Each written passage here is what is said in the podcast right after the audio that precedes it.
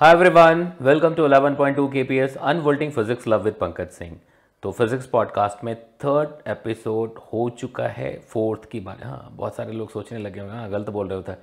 Third हो चुका है फोर्थ एपिसोड है ये, ठीक है? और अभी तक आपने kinematics laws of motion friction and अब सर्कुलर मोशन ठीक है? तो सर्कुलर मोशन में बहुत सारी चीज़ें, बड़ा इंपॉर्टेंट मोशन है यार। सर्कुलर मोशन बचपन में अगर छोटे में देखोगे तो अगर एक झूला याद आता है तो सर्कुलर मोशन एक बड़ा मज़ेदार चीज़, है ना? कुछ कुछ चीज़ें याद आती होंगी आपको कि अगर धीमा करना हो तो सर उसमें थोड़ा पीछे चले जाते डेफिनेटली वहाँ पे रोटेशनल और वो सारे पॉइंट्स आएँगे। बट बेसिक जो की पॉइंट है वो सर्कुलर मोशन से ही शुरू होता है मतलब जब आप मोशन को देखना स्टार्ट करते हैं, ठीक है? तो सबसे पहली बात ये मैं आपको बता दूँ कि भाई पूरे मैकेनिक्स की जो जान है, जान मतलब जान क्या किंग कह सकते हो मैकेनिक्स पे कि जो सबसे ऊपर दिखता है, वैसे तो हर एक पार्ट उतना इंपॉर्टेंट है है ना? तो रोटेशनल मैकेनिक्स एकदम से ऊपर ऐसा दिखता है कि अगर रोटेशनल में आप एकदम प्रो हैं तो मतलब आप फिज़िक्स में एकदम अच्छे होंगे, ऐसा मानते हैं। ठीक है है भी कि बहुत सारी चीज़ें यूज़ करते हैं वहाँ पे। तो रोटेशनल में सर्कुलर का बड़ा इंपॉर्टेंट रोल है। इनफैक्ट अगर किसी रिजिड बॉडी के मोशन की बात करेंगे, और अगर रोटेशनल मोशन की बात करेंगे तो हर पार्टिकल सर्कुलर मोशन कर रहा होगा।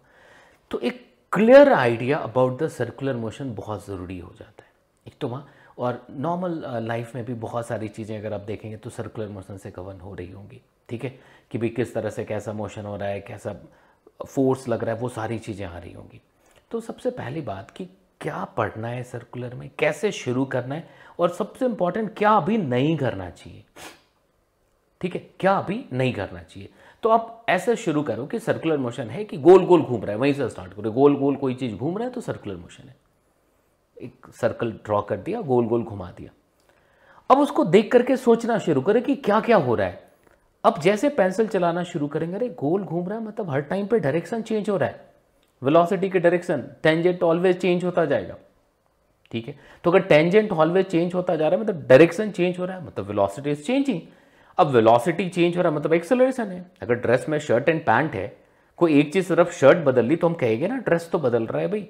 तो वेलोसिटी में magnitude as well as direction तो एक भी चीज़ बदल रही है तो पक्के तौर पर कह सकते हैं वेलोसिटी इज़ चेंजिंग तो इवन यूनिफॉर्म सर्कुलर मोशन भी एक्सेलरेटेड मोशन होता है। तो आपको खबर लगे अच्छा मतलब एक्सेलरेटेड मोशन है। फिर वहाँ से देखेंगे कि एंगुलर डिस्प्लेसमेंट भी हो रहा है। एंगुलर डिस्प्लेसमेंट हो रहा है तो फिर ओमेगा भी होगा एंगुलर वेलोसिटी भी होगी। तो एंगुलर वेलोसिटी लिख दीजिए एंगुलर डिस्प्लेसमेंट लिख दीजिए, फिर आप देखें अच्छा टाइम पीरियड लिख लेते हैं, फिर फ्रिक्वेंसी लिख लेते हैं। तो वो छोटी छोटी चीज़ों को मतलब सिंपल बेसिक लेवल पे सबको कनेक्ट करिए, फिर सोचिए कौन कैसे मतलब उसमें थोड़ा सा प्रो हो जाए। मतलब उसमें एकदम कंट्रोल आ जाए मतलब आपको दिखने लग जाए अच्छा ओमेगा फ्रीक्वेंसी टाइम पीरियड अच्छा टॉप मोस्ट पॉइंट टिप की वेलोसिटी टेंजेंशियल वेलोसिटी उन सबको ठीक कर लिया। तब आप देखेंगे कि अच्छा जो एक्सलरेशन था, वो डायरेक्शन को सिर्फ़ चेंज कर रहा था। तो डायरेक्शन को चेंज कर रहा था तो वी के परपेंडिकुलर होना चाहिए। तब तुम्हें लगेगा कि जब भी सर्कुलर मोशन है तो एक पक्के तौर पे एक्सेलरेशन है जो ऑलवेज सेंटर की तरफ़ जा रहा है। और वो नेसेसरी एक्सेलरेशन हो गया for the execution of circular motion and that is known as centripetal acceleration अब उसको धीमे धीमे लॉज ऑफ़ मोशन से कनेक्ट करना शुरू कर देना। और एक चीज़ का ख्याल रखना, गलती से भी अभी तुरंत इसी मोमेंट पे रॉड और उसकी वेलोसिटी और फलाना करने की कोशिश नहीं करना। अभी पार्टिकल के हिसाब से उसके सर्कुलर मोशन की बात करो, वो सब कुछ रिजिड बॉडी के रोटेशन के लिए पूरा रोटेशनल चैप्टर है। कई बार आपने देखा, यहीं पे बच्चे फिर रॉड के एक पॉइंट को एंगल दे करके फिर उसकी टेंजेंशियल वेलोसिटी तो वो मेगा भाई instantaneous axis of rotation and all rotational motion में पढ़ना है। अभी आप एक पार्टिकल के परफेक्ट सर्कुलर मोशन पे जाएँ, जहाँ पे क्लियरली सेंटर वेल डिफाइंड हो और उसके चारों तरफ़ पार्टिकल घूम रहा है।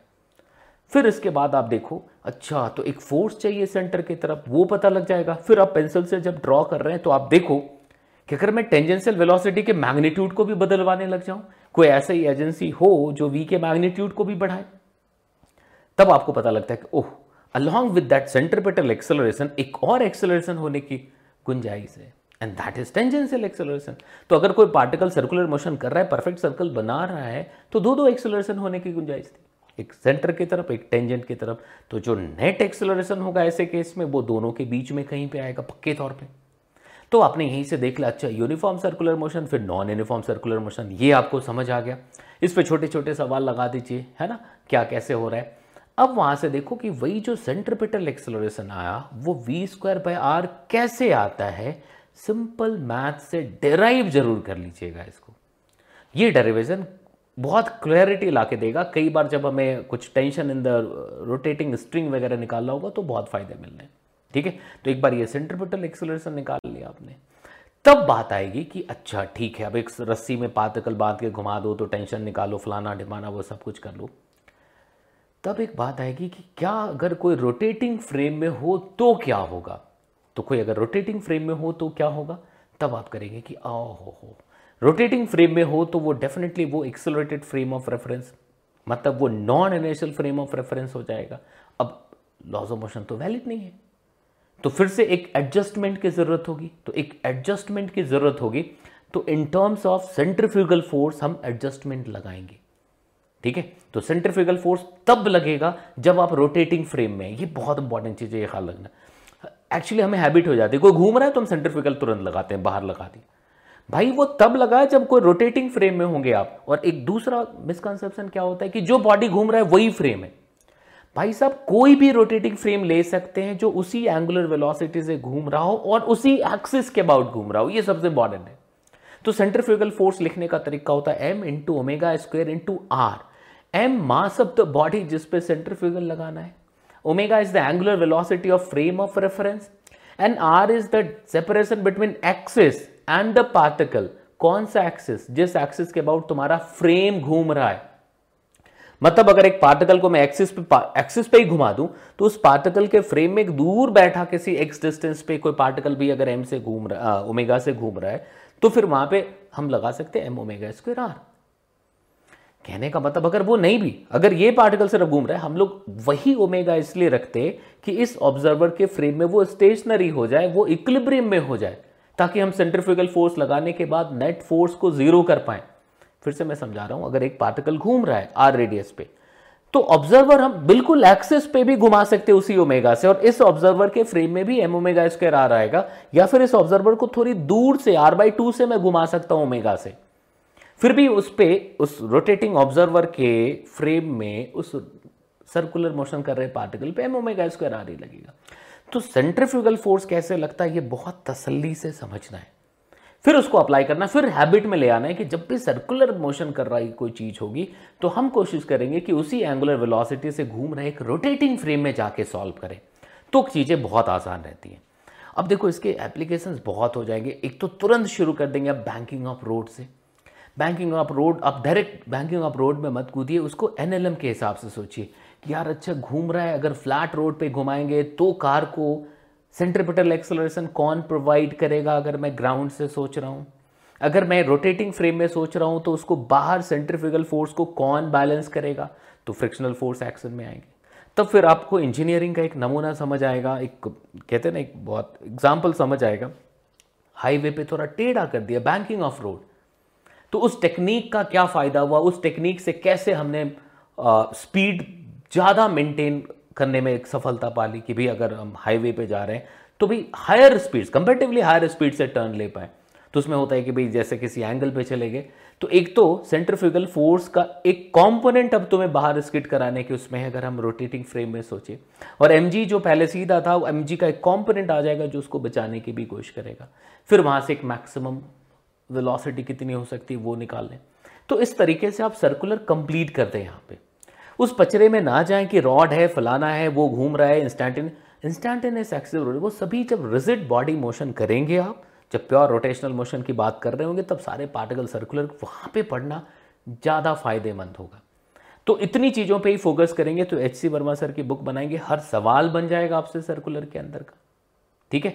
लेकिन वहाँ पे देखेंगे सर्कुलर मोशन में वर्क पावर एनर्जी की कई चीज़ें यूज़ की गई होंगी। तो वर्क पावर एनर्जी के वजह से मोशन इन वर्टिकल सर्कल या कुछ ऐसा, वो सब कुछ वर्क एनर्जी यूज़ करके बनता है।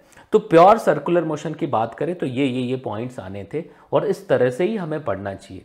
और मज़ेदार जेई के हिसाब से कई बार तो दो दो, तीन तीन सवाल एक बार आ चुके हैं। कभी एक बार एक सिंपल आ जाता है तो इसको इग्नोर भी नहीं कर सकते, बहुत इंपॉर्टेंट है क्योंकि सबसे इंपॉर्टेंट चैप्टर में इसका यूज़ होना है। ठीक है? तो इस तरीके से सर्कुलर मोशन को पढ़िए। इसको समझ लेंगे आप। मतलब ये again application of laws of motion दिखेगा। ठीक है? फिर इसके बाद हम लोग वर्क एनर्जी पे बात करेंगे। तो उसमें एक बहुत फ़ेमस स्टोरी जो फेनमैन साहब की है मैं उसको डिस्कस करूँगा। ठीक है? तो सर्कुलर मोशन में इतना ही आ, मैं बताना चाह रहा था आपसे। अब अब थोड़ा सोचिएगा कि डेली लाइफ में आप कहाँ कहाँ सर्कुलर मोशन के एग्ज़ाम्पल देख सकते हैं। बहुत सारे मिल जाएँगे। बहुत सारे मिल जाएँगे। ठीक है? तो चलिए फिर शेयर लाइक करना बिल्कुल मत भूलिएगा कमेंट ज़रूर करिएगा। बाकी मैं अपनी तरफ़ से पूरी ऊर्जा लगा रहा हूँ कि बेहतर से बेहतर कंटेंट आपको प्रोवाइड किया जाए। तो आप भी बॉस जितना कर सकते हैं शेयर नॉर्मल तरीके से आपका समय ख़राब ना हो, आपके आपसी रिलेशंस ख़राब ना हो, वो बने रहे। तो जहाँ पे गुड फेथ में चीज़ें होंगी, आप ज़रूर शेयर करेगा फिर मिलते हैं आपसे, ठीक है? ओके